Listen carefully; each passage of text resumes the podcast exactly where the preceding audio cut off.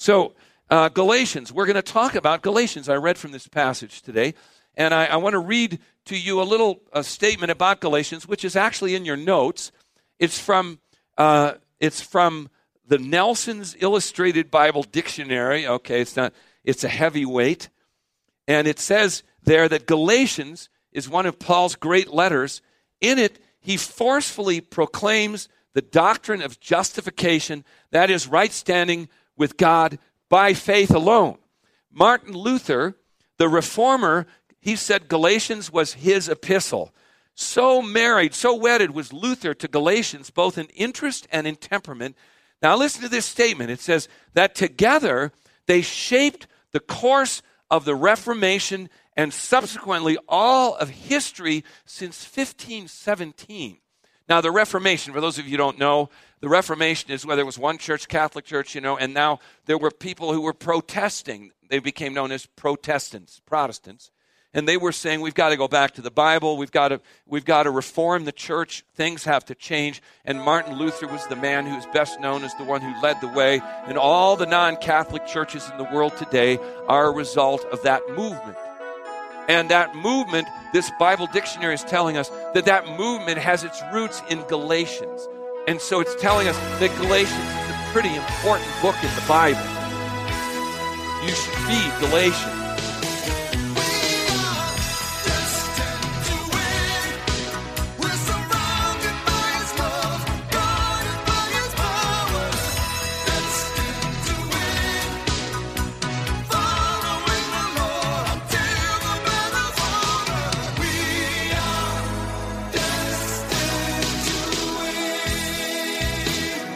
Welcome to the Destined to Win podcast with Pastor Tim Masters.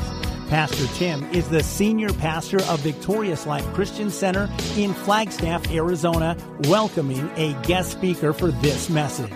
I'm Joe Hardy, inviting you to join us for worship services Sunday mornings at 10 a.m. at the Flagstaff Middle School complex. For more information on the ministries of Victorious Life Christian Center or to make a donation, Visit us online at vlccaz.org. That's vlccaz.org. Now, with today's message, here's a word from our guest.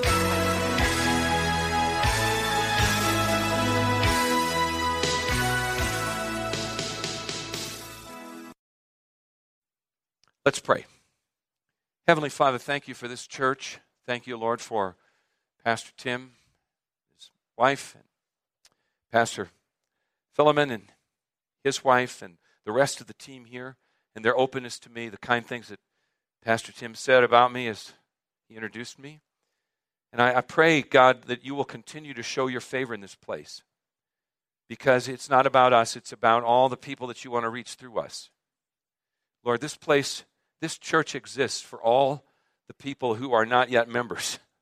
We exist for others. As you came for others, for us, Lord, we want to be here for you. And as I share your word, I pray for open hearts and open minds. And I pray this in Jesus' name. And everybody said, Amen. All right. That means you're going to agree with everything I say. Amen. That's right. That's right. Okay. Uh, I want to begin by um, reading a text of Scripture that I'm going to be sharing if you have your Bibles, open your Bibles to Galatians chapter 3. And uh, this is my theme. Who's your daddy?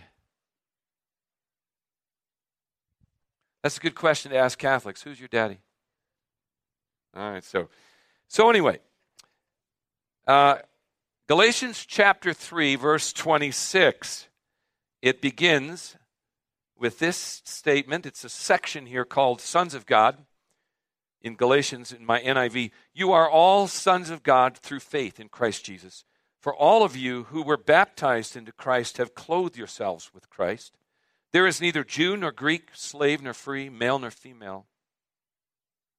For you are all one in Christ Jesus. If you belong to Christ, then you are Abraham's seed and heirs according to the promise. What I'm saying is this that as long as the heir is a child, he is no different from a slave, although he owns the whole estate. He is subject to guardians and trustees until the time set by his father. So also, when we were children, we were in slavery under the basic principles of the world.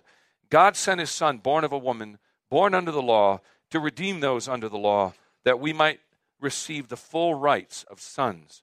Because you are sons, God sent the Spirit of his Son into our hearts, the Spirit who calls out, say it with me, Abba, Father. So you are no longer a slave, but a son. And since you are a son, God has made you also an heir.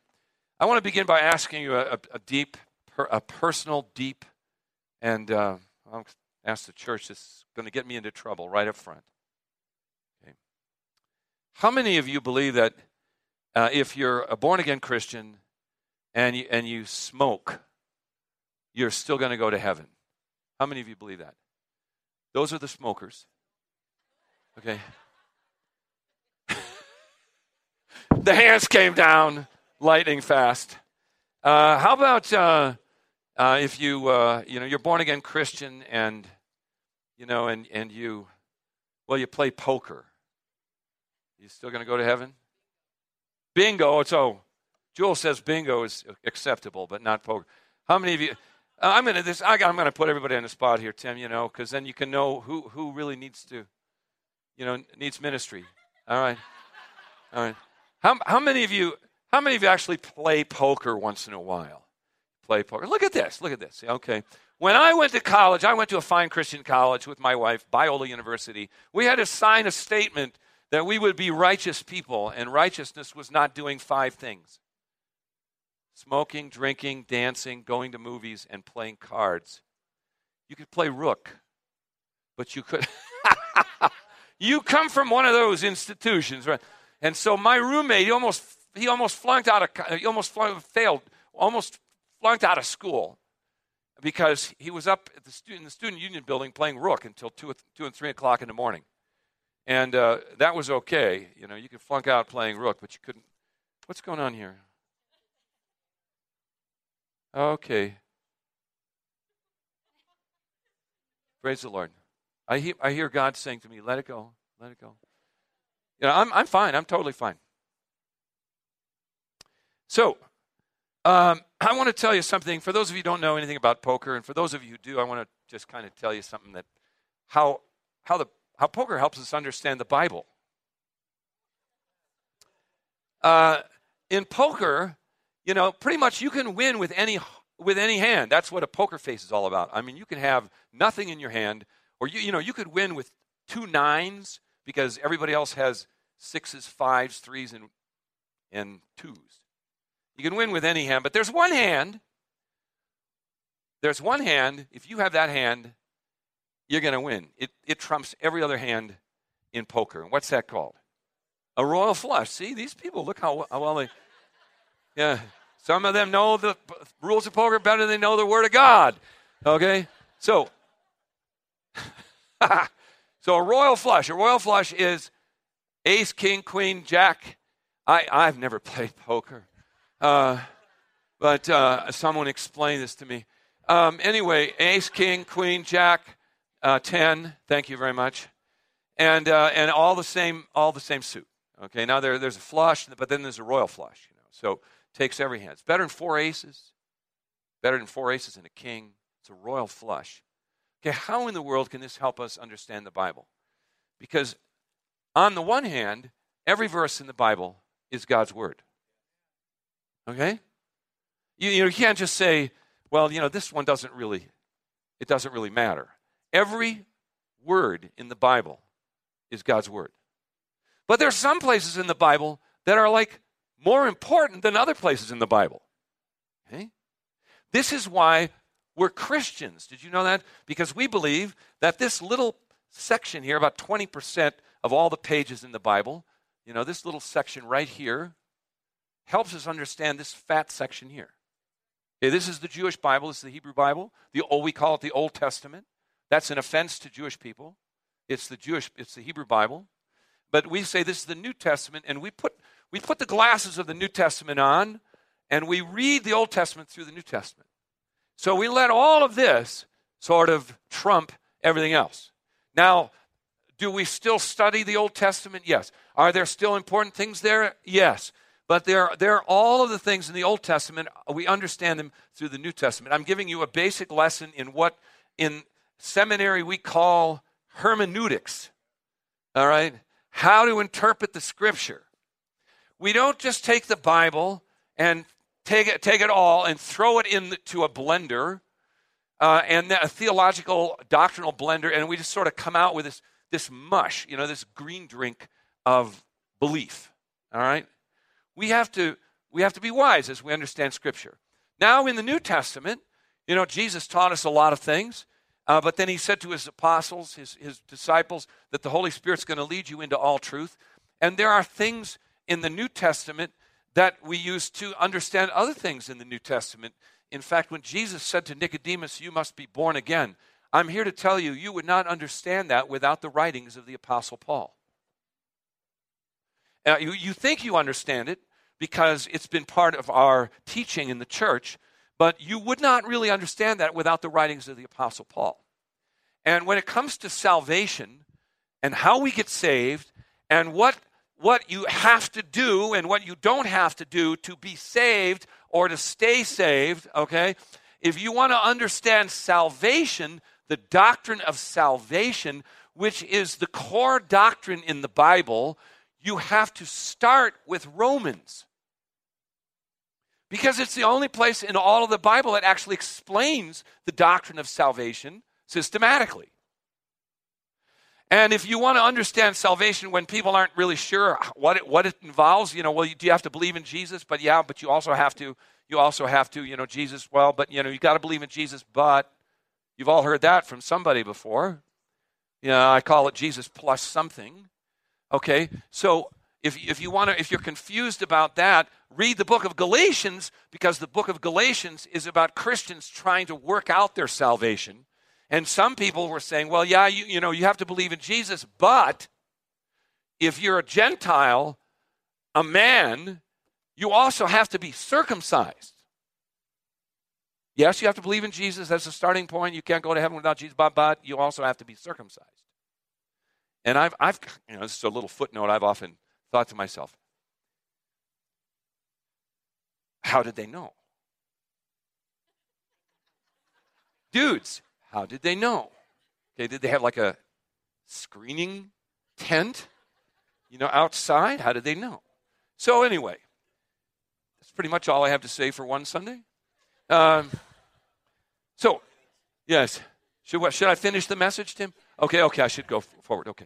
So, uh, and I, I heard Tim Keller say, he's a great Christian author, that this whole idea of circumcision, it's a metaphor. In the book of Acts, in chapter 15, uh, there, were, there were people who were believers, there were brothers who were members of the Pharisee, the, parties, the party of the Pharisees. It says that in Acts chapter 15, who were saying, yes, that new believers, the Gentile Christians, have to be circumcised and obey all the laws of Moses. Uh, and that's where in the New Testament, Acts chapter 15, the early church comes to the conclusion they, they, this is a statement that we're saved by grace alone and not by anything that we do. But I heard Tim Keller say that there's something about Jesus plus something, you know, when we say, well, you got to believe in Jesus, but that can be really cruel. Legalism is cruel.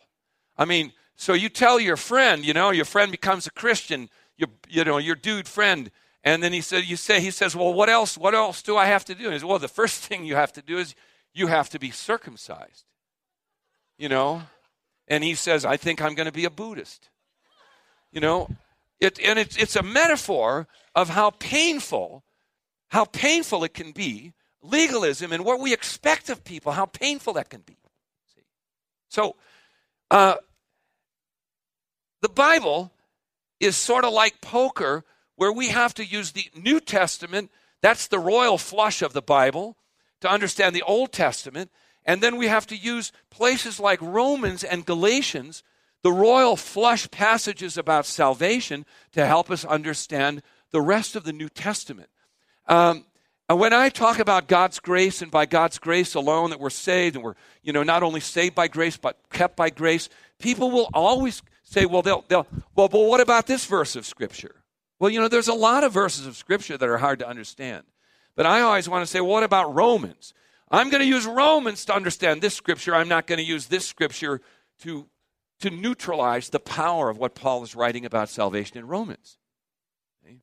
So, uh, Galatians, we're going to talk about Galatians. I read from this passage today, and I, I want to read to you a little a statement about Galatians, which is actually in your notes.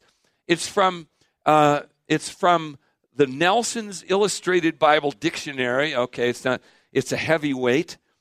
And it says there that Galatians is one of Paul's great letters. In it, he forcefully proclaims the doctrine of justification, that is, right standing with God by faith alone. Martin Luther, the reformer, he said Galatians was his epistle.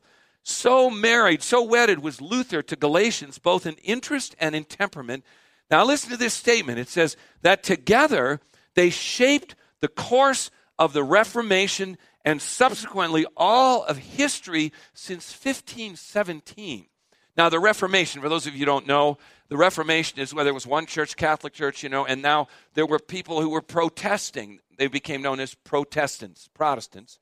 And they were saying we've got to go back to the bible. We've got to we've got to reform the church. Things have to change. And martin luther was the man who is best known as the one who led the way. And all the non-catholic churches in the world today are a result of that movement and that movement this bible dictionary is telling us that that movement has its roots in galatians and so it's telling us that galatians is a pretty important book in the bible you should read galatians you should read every book in the Bible. Have you read the book of Habakkuk or Philemon? You know, when you get to heaven, Habakkuk's going to ask you, Did you read my book? And some of you are going to say, I didn't even know you had a book.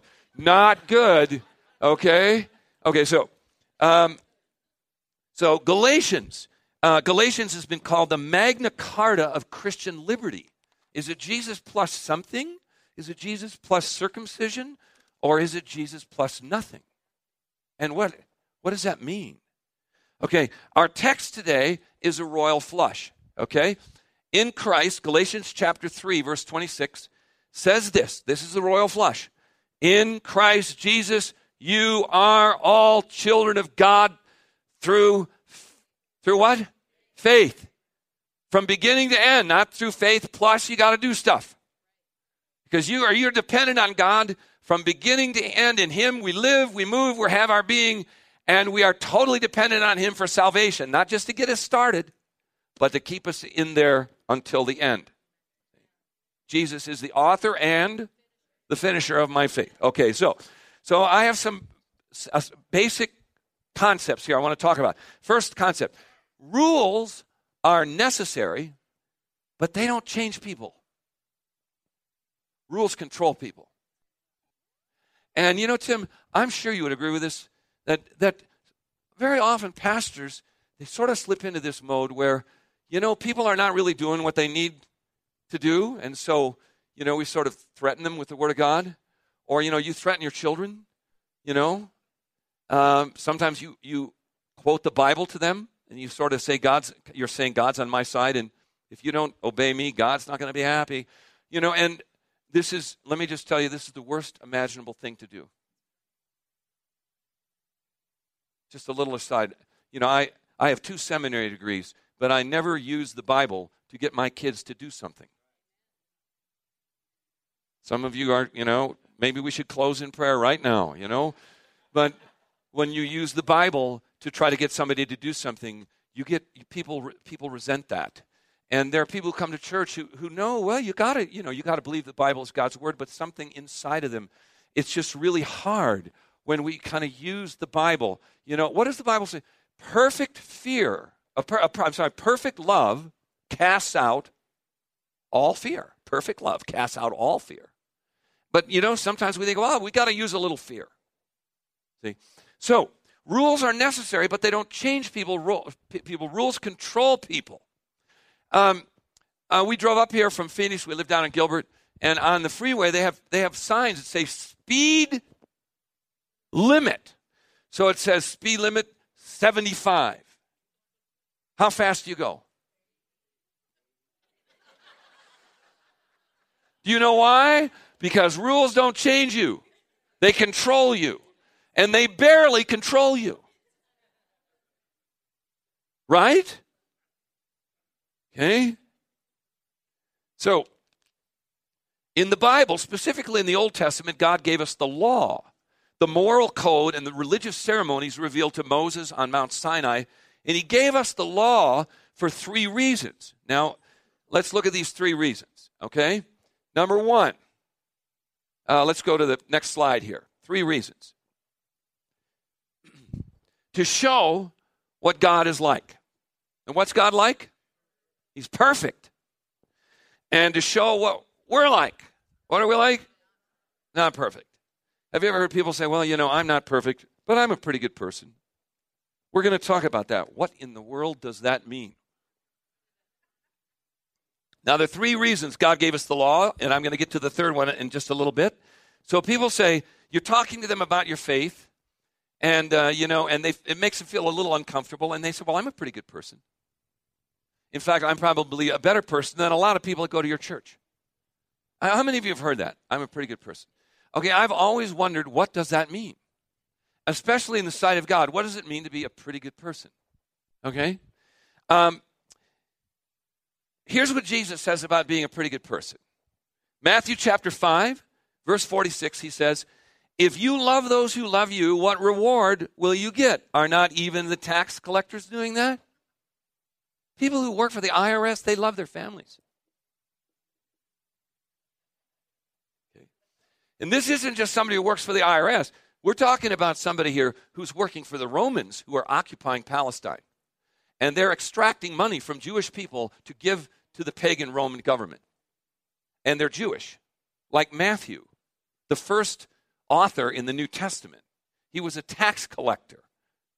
He was, he was uh, he was he could have been you know if the romans weren't occupying the country the land he could have been executed for you know uh, for, for uh, treason he's supporting a foreign government jesus says even those people those those the scum of the earth those people they love their families it's no big deal if you love your family by the way some of you have a hard time even loving your family okay if you greet only your own people what are you doing more than others don't even the pagans do that? The pagans, tax collectors and pagans. And then Jesus says, But be perfect, therefore, as your Father in heaven is perfect. I'm a pretty good person. I love my family. You know, I'm, I'm, I'm polite to people. Well, what do you feel about them in your heart? Jesus says, Be what? Be perfect. How many of you are, are not perfect? You're in trouble. Okay? So, in the Sermon on the Mount, Jesus tries to help people understand what God really expects in the law. And he says, for example, most of you know this, there's been more of an emphasis on this than what I'm going to talk about in just a moment. That Jesus says, You've heard it said, Thou shalt not commit adultery. But I say to you that if a man, what? Looks at a woman in the wrong way, he's committed adultery in the sight of God. And I know this that guys come to church and see the gals in the worship team and they have thoughts that they shouldn't be having in church.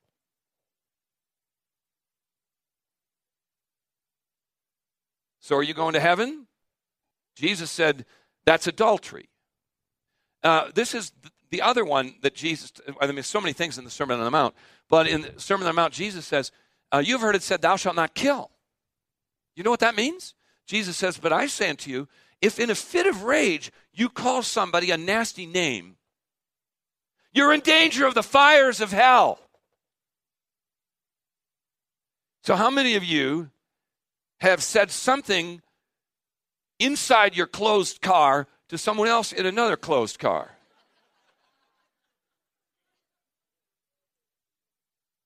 You know, you wouldn't show them the finger, would you? No, but you have the finger in your heart.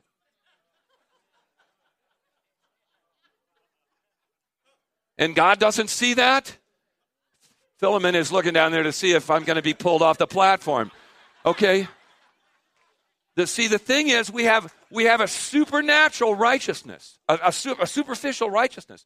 And the question is, what's going on in your heart? And that's what God looks at. He says, He says, you got to be perfect. You know, it's very easy to put on a show of righteousness, but we've got a problem. Okay, here's how I define perfect, and I borrow this from a friend. Okay? Perfect is doing all the right things at all the right times for all the right reasons. Anybody want to stand up and say, "Well, that's me"? Okay? How many of you, your mind has wandered a little bit since I began uh, speaking? You're thinking about the beginning of football season or some other thing. Your mind has wandered? Wandered? Okay, in the back there. You're not going to heaven, dude. Okay? Because you got to be perfect. So, how many of you in church, you kind of look at your watch once in a while? That's the end of you. Uh, or you're thinking, I, I'm, I wonder where we should. You even lean over to your wife and say, Where should we go to lunch today? Bad, really bad. Now, why is that kind of stuff acceptable, but other things are not acceptable? Well, you know, so there are certain things, you know, that are really sinful, and there are certain things that are not really sinful. And we know that there are some sins that don't have a lot of social consequences. And there are some sins that have terrible social consequences, like adultery and murder. But in the sight of God, according to the scripture, all have sinned and fallen short of the glory of God. So um, I, am surprised how many people have not found the, the website despair.com. Have I ever showed it to you, Tim? It's, uh, it's a place where you can buy demotivational posters. Seriously, so you can buy mugs, you can buy greeting cards, you can buy, you know, you can, you can buy these big posters, hang them in the office, and people walk by so, and this is their signature poster despair. It's always darkest just before it goes pitch black. Okay, now they have a, they have a despair poster about being a pretty good person. Okay, here, let's, let me show you this poster. Okay, failure. When your best just isn't good enough. You know, how many of you felt that? You know, your very best is not good enough. You're not good enough to get the promotion. There were 25 people that applied for the job and you were you were the second person, you know, you were number 2. The the other person got the job, you know. Or you know, or in, in school in, a, in the race or I mean, or or in your relationship with God. You know, you, you have a really bad day, or you have a bad week, or you have a bad year, like the prodigal son and you say to yourself, you know, I'm going to go back because my, my father's slaves have it better than I do. You don't even believe that your father loves you anymore because you've had such a bad year. What does God think of me now? Does he still love me? Because, after all, you know, your very best hasn't been good enough. Here's what James says, just to rub this in, okay? James says, for whoever keeps the whole law and yet stumbles at just one point is guilty of breaking it all. And Romans chapter 3 says this. Therefore no one will be declared righteous in the sight in his sight by observing the law, rather through the law we become conscious of sin. So nobody nobody is made righteous by obeying the law. Rules don't change people, they control people, and they show us how far we really fall short. See? The law of God is like an x ray, it has the power to show you what's wrong, but not the power to heal. Rules change no one. The law of God shows the unreachable distance between what we are, what we are and what God originally made us to be. God's law is like a spotlight on a cockroach. We sing about that, you know. Amazing grace, how sweet the sound that saved a roach like me. Some of you, at the song will never be the same. Say, a roach, you know, that a wretch. I don't know. That sort of sounds religious. A wretch, you know. We, oh, you know what a wretch is? I'd rather be a roach than a wretch. A roach has a lot of friends. They can run fast. They can fly. They reproduce like crazy. You know, a roach. Okay? Where are you on the righteousness scale? I, I put this together. There's heaven, and you got to be perfect to be there. Then there's really good, there's pretty good, pretty bad, really bad, a roach, and hell. So where are you? Okay? How far up the righteousness scale do you have to be? And what kind of righteousness, righteousness scale do you have to sustain in order to make sure you get to heaven? Okay? How on earth can anybody be perfect? Has anyone on earth ever been perfect? Jesus has been perfect. Okay? So when you ask Jesus into your life, guess what happens to you? You become perfect.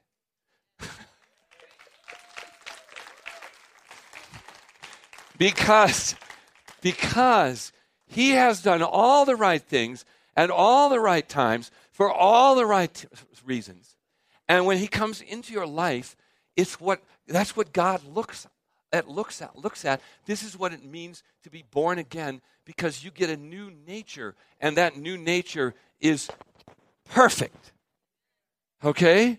So uh, look at Hebrews chapter 10, verse 14, which to me is one of the most powerful statements in all the Bible.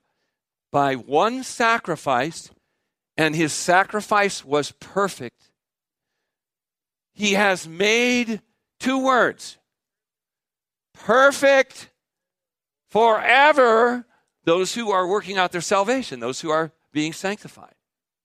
This is what the Bible calls justification. He has been made, you has made you what? Perfect for the moment until you figure it out.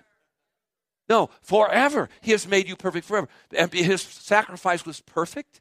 And it wasn't just about washing away your sins, it was also about giving you his nature. You see, you've been crucified with Christ, which means that your old nature was put to death. And now you have a new nature, which in the sight of God is absolutely perfect. You know, when God created the world in six days, on the seventh day, he looked back and he said, What did God say? It's good. But when Jesus finished his work on the cross, you know, Jesus looked back on his work, and as he died, what did Jesus say? It is finished. And that, that word in the Greek doesn't just mean done or over, it's the Greek word tetelestai, and it means everything is now perfect. There's nothing more. There's nothing more that you can do. So when you say, yes, you have to believe in Jesus, but you also have to, what you're really saying is that the work of Christ on the cross wasn't quite enough. But Jesus, he said, tetelestai, it is finished. And in the Hebrew and the Greek text of the New Testament here, the word perfect, the word perfect, he has made us perfect forever. That's exactly the same word in exactly the same tense. It's actually called the perfect tense in Greek. It's exactly the same form, tetelestai. So what he has made perfect on the cross, he now makes perfect in you. Forever. So why why has God given us the law? Okay, first of all, to show us what God is like, He's, he's perfect. To show what we're like, not perfect. But also to show that we have a problem with our nature. We have a problem with our nature. Galatians chapter 4. So we're all children of God by faith. Galatians 4 says this. Just before that passage, it says, The scriptures declare that the whole world is a prisoner of sin so that what was promised, being given through faith in Christ, might be given to those who believe, not to those who try harder, but to those who believe. Before faith came, we were held prisoners by the law, locked up until faith should be revealed. You see, we don't just have a problem with doing bad things or not enough good things. We have a problem inside of us. We don't have the capacity to live up to our own standards, let alone God's. How many of you made a promise to yourself, I'll never do that again? And then you did it again like later that day. What's up with that? You can't even you can't even do what you expect of yourself. How many of you have made a New Year's resolution that lasts until January 2nd? You know? I mean, we're not talking about the church cramming religion down your throat. You can't even live up to your own religion because we have a nature problem, okay? And this is why Jesus said to Nicodemus, who was way up there on the righteousness scale, he was a really good person. Like Paul, he was a, a, a Jew of Jews and he was circumcised on the eighth day according to the law of Moses, and according to the law, he was righteous. And Nicodemus still was empty inside. And he came to Jesus and said, What must I do to enter the kingdom of God? And Jesus said, Oh, Nicodemus, go home. You're way up there on that scale. Is that what he said? He said, You must be born again because we don't just need to be better people, we need a new nature. And that's what makes me right with God. We need you need to be regenerated. Re look at this. Re what? Generated. Okay? That word gene is right there in that word. Regenerated. You see, we talk about regeneration. Well, there's there's generation, there's Genesis, you know, there's there's uh, there's genes, and then there's regeneration, where you get the very genes of God. That's what happens. Uh, when, when that happens, we don't just please God, we become His children. You understand that? You're not, every religion in the world is about what you have to do for God. Christianity is about what God has done for you. See? Religion says, do. Grace says, done, finished, perfect. Okay, which brings me to my second point. Okay, the Christian faith is not about rules. It's not about slaves, crime and punishment, employees getting fired. It's about relationship, family. God is our Father. You know, before you become a Christian, God is a judge, and He will judge you on the basis of good, pretty good, bad, pretty bad, roach. God will judge you. He's a judge. Read about it in the book of Revelation. But when you become born again, God never is a judge again. He becomes your father. Okay? Now, a father has rules, but they're not about staying in the family. They're about you becoming everything the father wants you to be. There's a huge difference. God is never a judge again. The Bible is really clear on this. Where is it clear in this? Romans 8 1. There is now, therefore, no condemnation, no judgment for those who are in Christ Jesus. See? So God is no longer a judge. Now, He's a father. And in Hebrews, it says, Whom the Lord loves, He disciplines. But He doesn't judge because I am crucified with Christ I my old nature, the thing that sends me to hell, has been crucified with Christ. It has been judged forever. Jesus has taken my nature, not just my sin. He's taken my nature, and he's Jesus went to hell for that. And in, in exchange, he gives me his righteousness. Instead of going to hell and being punished forever, I get his righteousness and I get to live forever. For God so loved the world that he gave his only Son, that whoever believes in him should not perish, but have everlasting life. You know when you get everlasting life? The moment you believe. You don't get everlasting life when you die and God figures out whether or not you really should go there. Okay? You get everlasting. When you get Jesus, Jesus is the resurrection and the life, and He is in you. Thank you very much. Uh, you're not just uh, not just uh, you're not just a follower of Jesus, you are a brother of Jesus. Look at Galatians chapter 3 verse 26. You are all what? Sons, I'll put in put in there and daughters of God through faith in Christ Jesus. Okay? you, he's not just a follower of Jesus like he's the main person in your religion and you have to do what he says. You become his child, a child of God. Look at you've been regenerated. Look at your 1 John chapter 3 verse 9. No one who is born of God will continue to sin. You know why? Because God's seed remains in him. That's the Greek word sperma.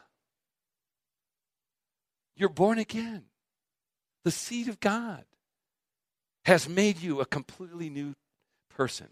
So let me talk about family for a minute. How many of you have raised children, or you are raising children, or you've seen children?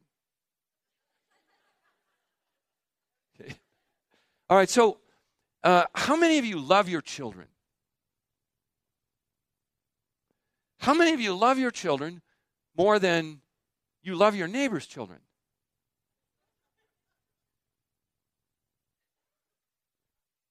How many of you love your children more than you love your neighbor's children, even though the neighbors have much better children? What's wrong with you? You should only love your children if they're good children.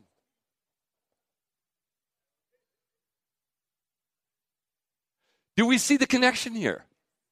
You see, uh, Jesus told a story about a child. Uh, it was uh, the story of the prodigal.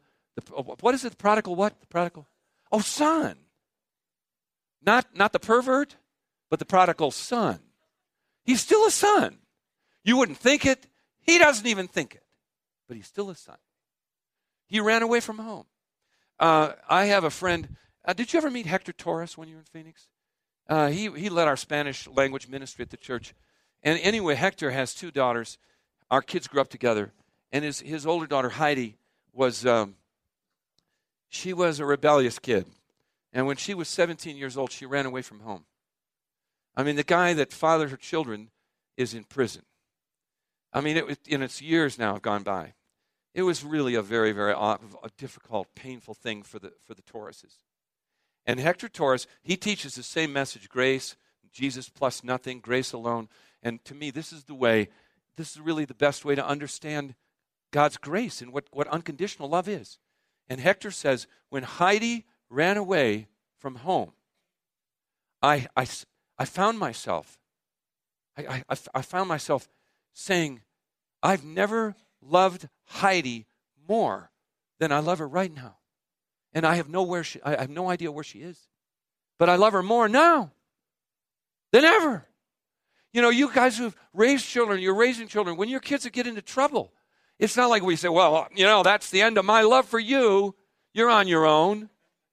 You know, it's sort of like when your kids go south or sideways or astray, however you want to describe it, there's something in you that's like, the love comes out. What, what's it, is there something wrong with that? No, that's the image of God in all of us. That's the one place in the world where we have a taste of unconditional love and grace.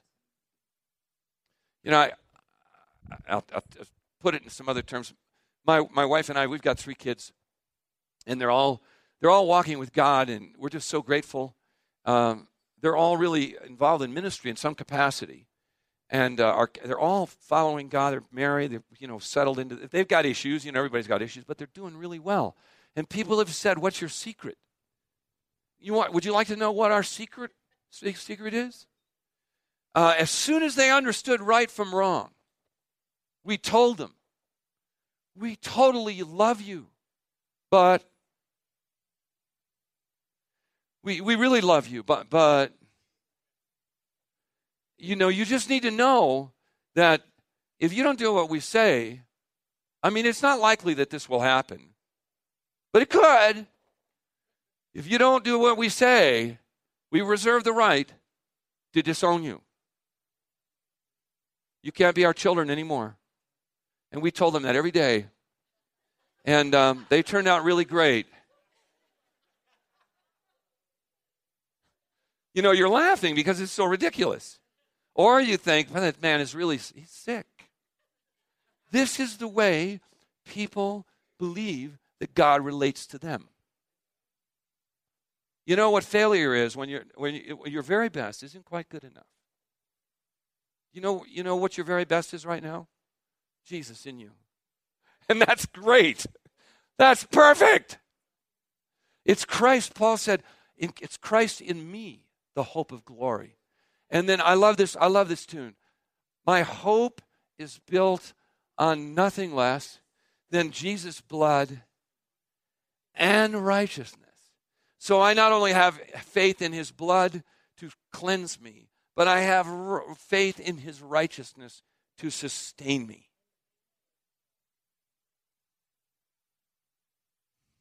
Look at Galatians chapter 3 verse 26. You are all sons of God through faith in Christ. And then here's another verse about being perfect. For all of you who were baptized into Christ have clothed yourself with Christ. Now, not everybody can see that. Sometimes my wife can't see it in me, but God sees it. And that's what matters. If you've clothed yourself with Christ, what more do you need? What more do you need? It's what I call Jesus plus nothing. The alternative is Jesus plus something. And if it's something, what is that? And how much of it do you need? And who's going to decide? The Baptists? The legalistic Pentecostals? The Catholics? The Mormons? The Jehovah's Witnesses? Uh, when you go, any place you go, you can find Jesus plus something. When I go here, it's Jesus plus nothing. But there's something in us that, you know, I've, I've also used this illustration. There's something in us that's always wanting to eat just a little bit from the tree of the knowledge of good and evil. Because if you know what's right to do and you do it, and you know what's wrong to do and you do it, you'll become more like Jesus. So you got to work on that. But you find that when you eat from that tree, you have to die because it's never about your effort. It's about the grace of God working in you. It's about the tree of life the tree of life. Jesus said, In this is my Father glorified if you bear much fruit. So you work on it, right? No. How do you bear fruit? It's right there in John 15. You abide in the vine, you abide in Christ. So you've clothed yourself with Christ. You know, I wrote a book. I wrote a book about this. Honey, I just shrunk Jesus. It's a book about Galatians and it's about what happens when grace isn't totally amazing. If grace isn't totally amazing, if, if, if it's Jesus plus something, then Jesus isn't quite everything. And the more stuff you add to Jesus, the smaller you make him. It's for sale in the back. It's Jesus plus buying my book. All right. So when, when we add things to Jesus, and, and yes, you have to believe in Jesus, but you have to be circumcised. Or if you're a good Catholic, you have to be a Catholic. Or if you believe in Jesus, you can't be a Catholic. or you can't smoke, or you can't drink, or you can't play poker, or you can't get an abortion. And what happens if you do? Or you can't be gay or lesbian. Or you can't whatever. You know, all these things matter. All these things matter, but they are not about the doctrine of salvation. They are about what happens after you've been saved.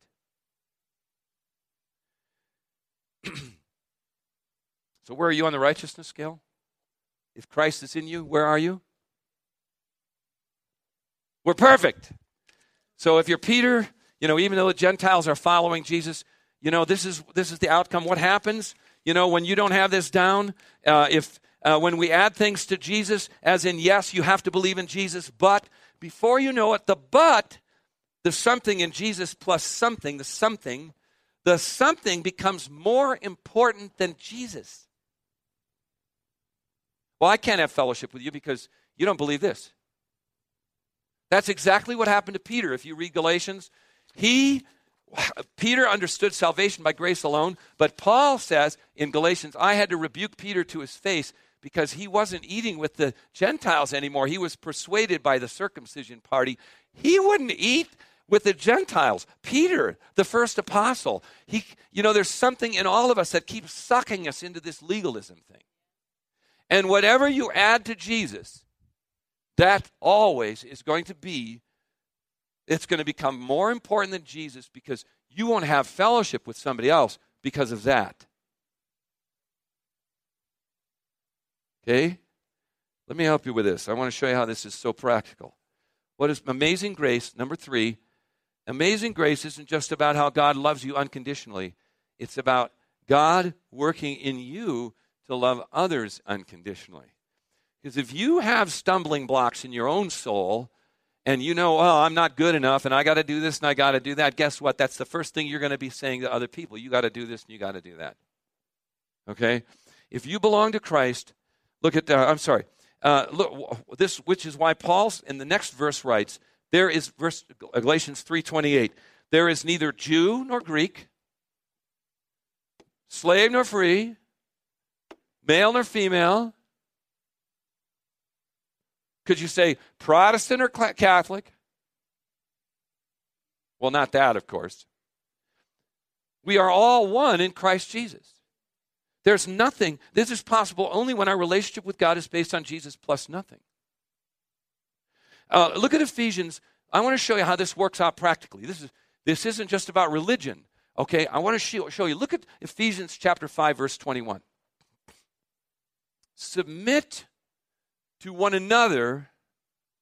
Why? Out of reverence for Christ. Why do we submit to one another? Because Jesus is right there. And you know, when people have problems in their families, people have problems in their marriages, they have issues, you know something? The issue becomes bigger than Jesus. And the issue becomes divisive because it's bigger than Jesus. You know, that issue that you're having in your marriage, marriage, that's much bigger than Jesus. Jesus could never really help you with that problem. And what do you do? Honey, you just shrunk Jesus because you somehow come to believe that the problem that you have in your family is bigger than God. And you're bowing down to the problem. That problem is your God now because that problem is actually shaping your life and how you respond and how you live and how you love.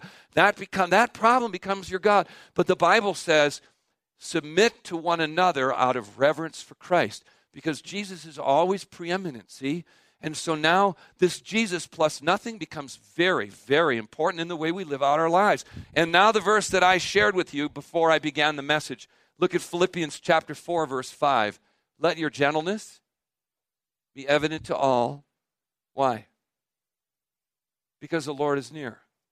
It's not what the other driver does, it's not what your boss does, it's not what the person that you're working with does.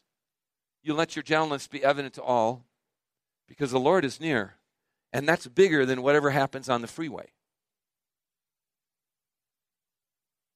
It's Jesus plus nothing. That's all we need. You know, we sing the song, He's all I need. He's all I need. Jesus is all I need. Or something close to that. As I'm looking to the musicians among us here. Okay? So the application here is that Jesus is never a point of division. Not in the church, not in families. It's always the something that's divi- the point of division. So the question here, and this is the title of my message Who's your daddy? Galatians chapter 3, verse 29. If you belong to Christ, then you're Abraham's seed. What's that word? Sperma. And heirs according to the promise. And then Paul ends, I want to read this, and this is what I end, up, end with here. Paul says, what I am saying is this as long as the heir is a child, he's no different from a slave.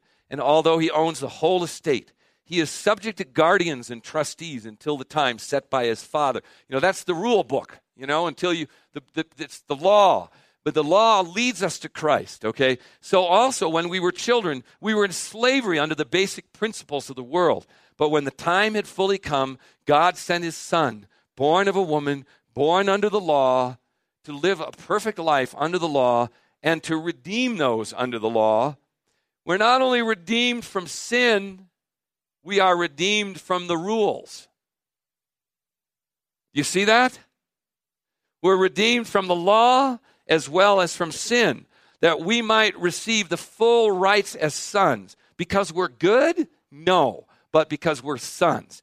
Because you are sons, God has sent the Spirit of His Son into our hearts, the Spirit of His Son into our hearts.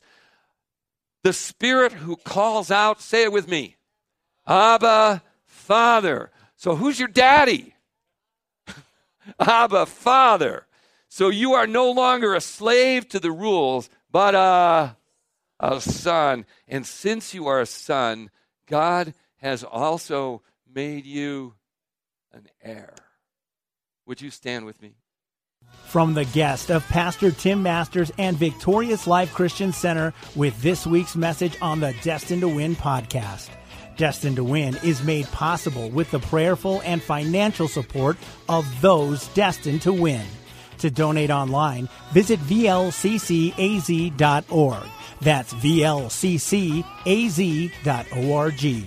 Destined to Win is a production of Victorious Life Christian Centers with services Sunday mornings at 10 at the Flagstaff Middle School Complex. I'm Joe Harding. From Pastor Tim Masters and the congregation at Victorious Life Christian Center, you're invited to join us here next week for another edition of the Destined to Win podcast.